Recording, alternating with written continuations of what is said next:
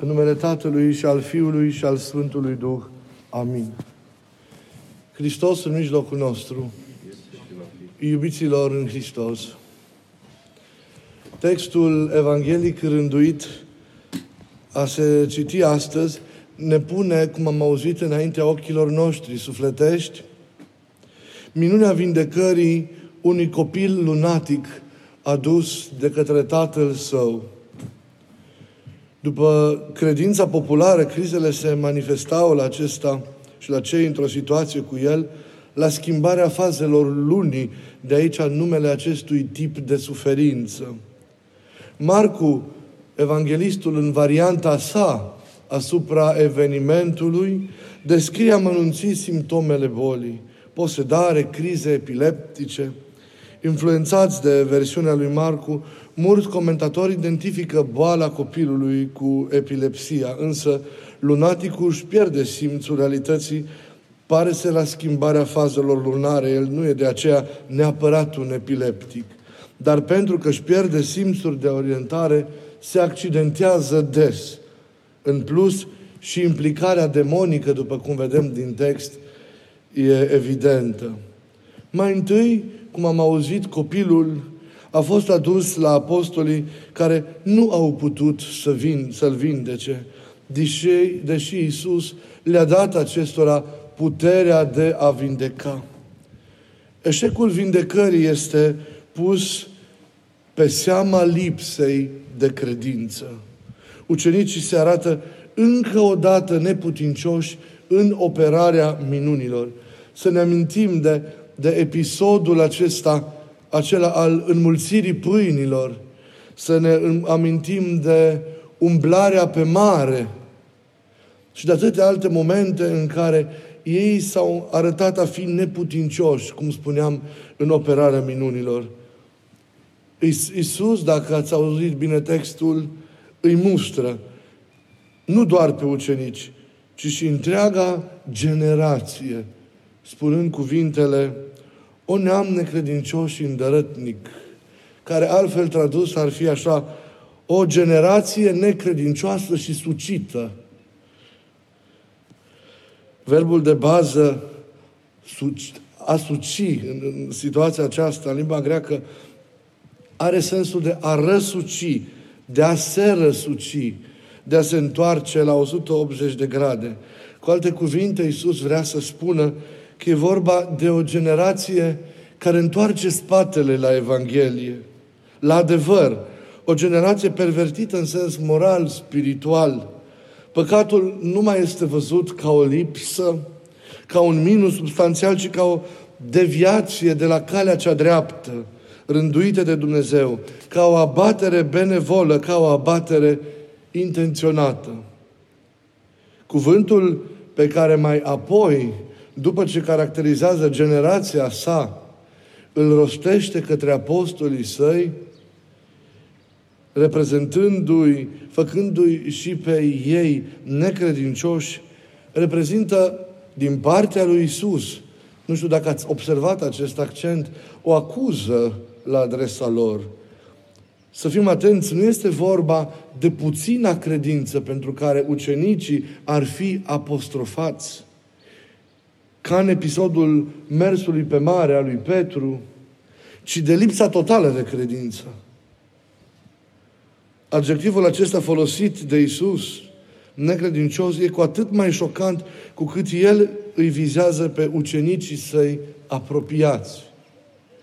Dacă apostolii care au primit puteri speciale de la Domnul se dovedesc necredincioși, atunci ne dăm seama, cred, cu toții, cât de mari cumva sunt exigențele, exigențele Domnului.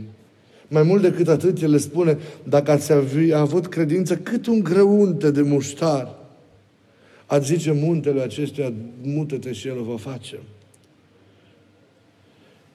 Ei, textul vorbește fără echivoc despre lipsa totală de credință a ucenicilor, cel puțin în acel moment. Nu despre puțina lor credință.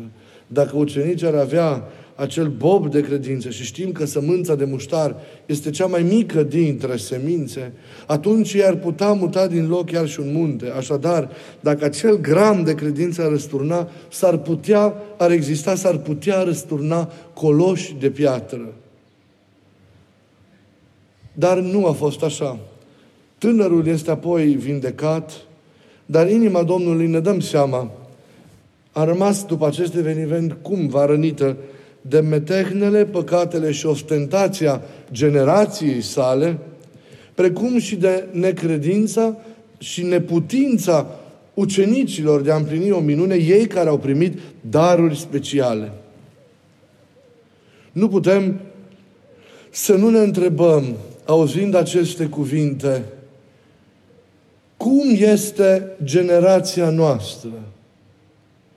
Dacă Hristos ar privi-o, cum este generația noastră? Cum este în același timp credința noastră a ucenicilor săi din aceste, din aceste timpuri? Cum ar caracteriza Isus această generație și cum ne-ar caracteriza pe noi, care, cum spuneam, suntem ucenici ai săi? Credința noastră adesea ne este din nefericire nelucrătoare.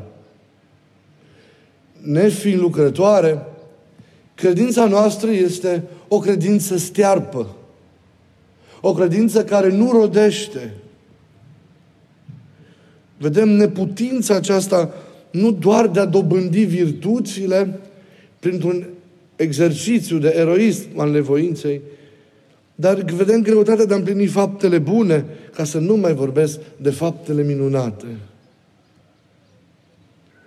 E important să ne punem întrebări asupra eficienței credinței noastre.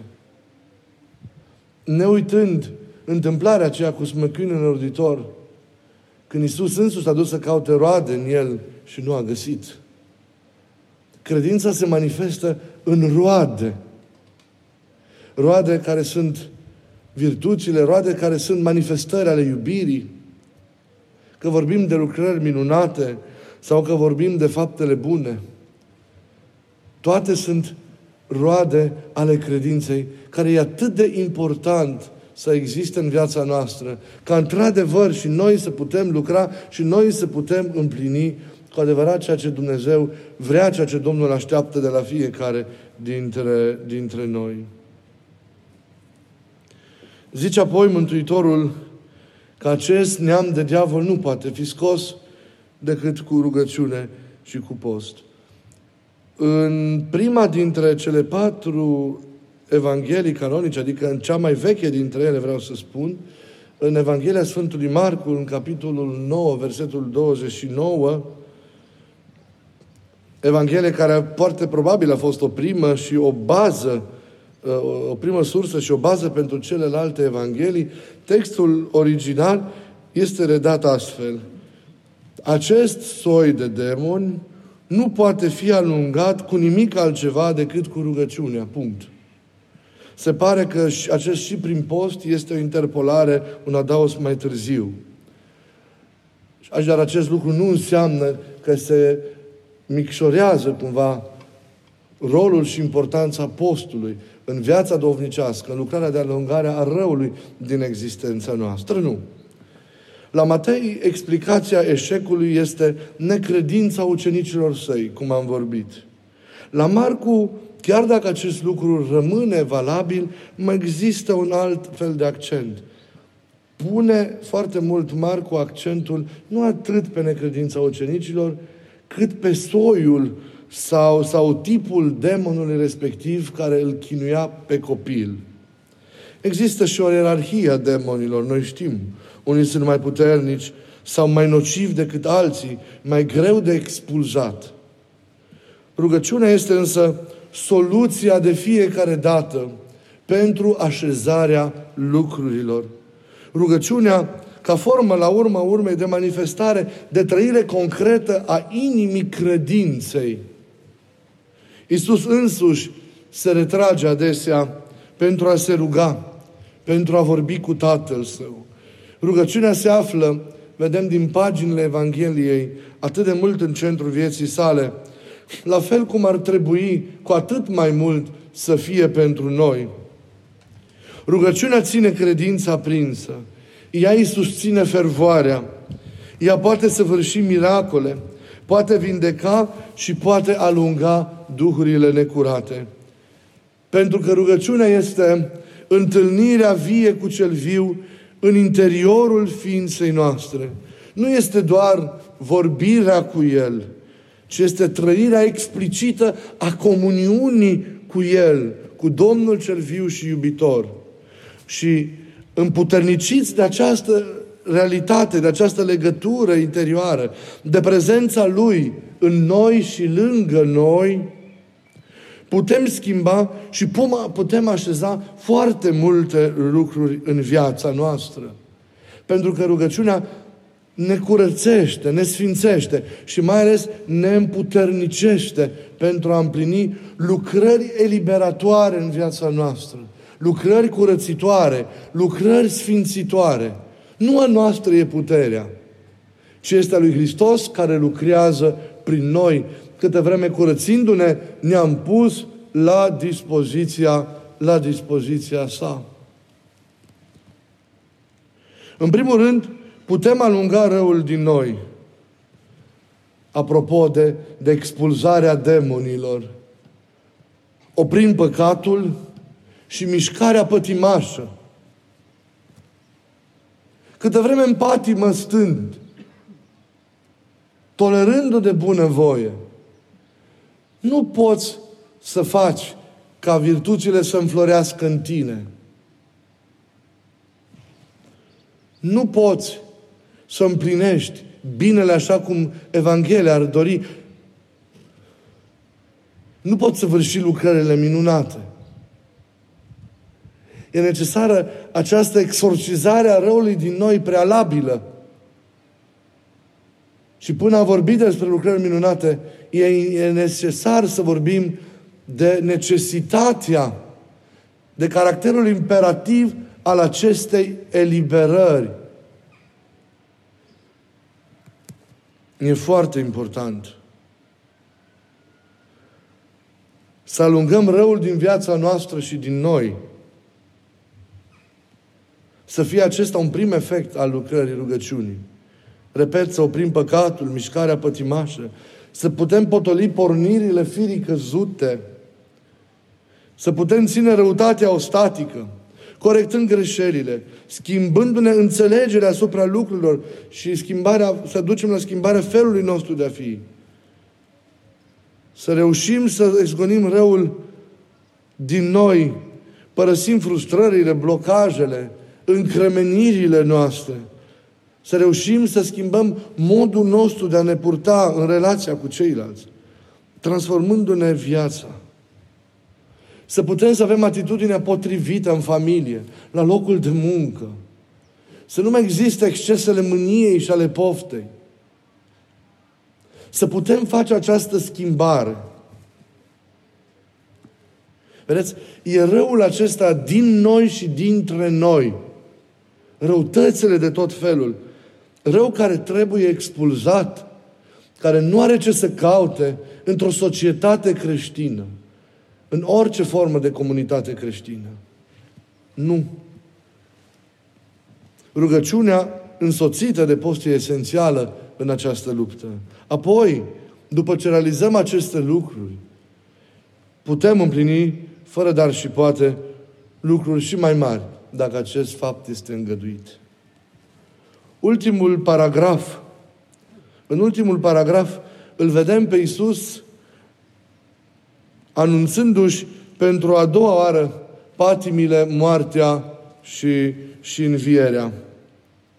El o face conform relatărilor evanghelice de trei ori. Ca niște dangăte de clopot ce anunță finalul unei istorii care este însă un nou început inaugurat de înviere.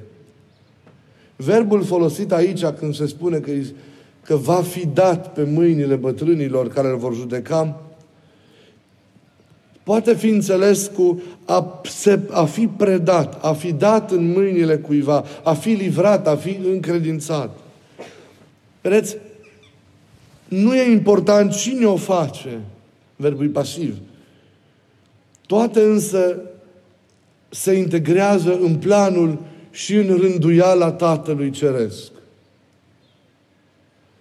El îngăduie patima, moartea Fiului Său. Moartea Lui nu este, cum atât, de atâtea ori am vorbit, un accident în ordinea firească a lucrării și a misiunii Lui Isus. El pentru aceasta a venit. Luând asupra noastră păcatul și eșecul, a venit pentru a ne dărui viață. Prin moartea Lui, prin pătimirea Lui pe care le-a asumat în locul nostru. Și astfel a, a sfințit și a mântuit firea noastră. Iar noi, prin credință, primim în noi darul acestei mântuiri. Nimeni nu i-a luat viața. El însuși a dat-o ca un suprem gest de iubire făcut pentru noi. Pentru noi toți, dar și pentru fiecare dintre noi în parte. Învierea însă încununează totul și deschide perspectiva aceasta a mântuirii și a împărăției. Mântuitorul anunță și învierea sa. Dar a treia zi va învia, în sensul se va scula, a treia zi fiul omului se va trezi. Verbul și aici la pasiv. Tatăl e cel care îl va trezi pe Iisus din moarte. Ucenicii însă, cum bine am auzit, s-au întristat.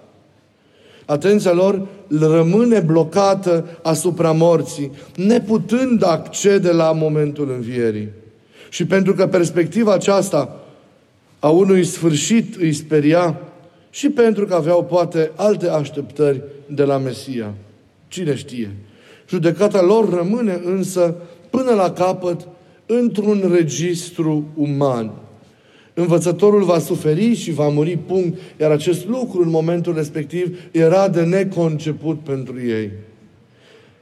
Reacția lor se blochează în tristețe și neînțelegere, de fapt, în acel moment. E cumva de înțeles. Mentalitatea lor a fost pur omenească, închisă în viziunea lor, în așteptările lor, în modul în care li se părea lor că ar fi bine ca lucrurile să se întâmple. Și noi adesea, în atâtea situații, iubiții mei, situații de viață, înțelegem și reacționăm atât de omenește, atât de lumesc. Ne lipsește de multe ori adevărata perspectivă asupra lucrurilor care e dincolo de o înțelegere și abordare obișnuită, firească. Este duhovnicească, legată de gândul lui Dumnezeu, de voia Lui, de modul în care El însuși înțelege și lucrează. Dar doar cu astfel de perspectivă noi putem răzbi, putem trece peste, putem rezolva, putem merge cu bine și nu oricum mai departe. De multe ori dăm doar soluții omenești. Din mult, de multe ori înțelegem doar omenește lucrurile. Și din păcate rămânem blocați. Nu rezolvăm problemele, nu reușim să le ducem, nu mergem mai departe, nu facem bună oară din încercările noapte, noastre trepte spre înviere și spre desăvârșire. Pentru că rămânem încremeniți, închiși în mentalitățile noastre. Trebuie mereu să fim deschiși pentru a înțelege ceea ce e dincolo de noi. Pentru că sensul adesea sunt dincolo de noi. Țin de, de gândul lui Dumnezeu, care ne este revelat în inimă de prezența și de lucrarea Duhului lui Dumnezeu. E important așadar să ne deschidem înspre Duhul lui Dumnezeu, să ne lăsăm surprinși de Dumnezeu, să ne lăsăm mișcați și transformați de toate aceste realități care vin, care vin de, la, de la Dumnezeu. Să nu rămânem închiși, încorsetați, prinși în închisoarea de înțelegere în categorii omenești. E atât de important. Toți avem momente importante în viață pe care nu le putem rândui, peste care nu putem trece cu o mentalitate și cu o logică obișnuită. Dobândiți logica lui Dumnezeu, gândirea lui Dumnezeu, Lucrați în voința lui Dumnezeu, în spiritul lui Dumnezeu, în mentalitatea lui Isus. Dobândiți purtarea asta a lui, felul ăsta lui de a fi. E atât de important ca și creștini. Pentru că el trebuie să fie și al nostru. Între noi și Isus e necesară, e imperios necesară coerența. Gândirea Lui să fie și a noastră, înțelegerea Lui și a noastră, logica Lui și a noastră, simțirea Lui și a noastră, purtarea Lui și a noastră. Nu există o cheie de rezolvare a Lui Hristos și o cheie de rezolvare a noastră dacă suntem ai Lui. Rezolvăm lucrurile în maniera Lui. Lucrăm în maniera Lui. Le împlinim, deci, în maniera Lui. Osteniți-vă, să ne ostenim cu toții. Nu tot timpul ne iasă, nu e ușor. Dar avem tendința de a ne îndepăși pe noi mereu. Nu doar patimile noastre vreți, dar și modul nostru de a gândi, de a înțelege, cheia în care rezolvăm lucrurile, logica, trebuie de multe ori depășită pentru a face loc gândirii și logicii lui noi. Dar este acesta și un act de smerenie. Să nu credem că le știm, că le putem înțelege pe toate, că modul în care vedem noi este cel adevărat. Nu putem absolutiza un mod de, de, de, de gândire în, în, așa al nostru omenesc. E necesar să ne dăm la o parte pentru a face loc prezenței Lui, gândirii Lui și felului Lui de, de, de, de a fi. E foarte important. Vă rog din suflet să nu uitați lucrurile acestea.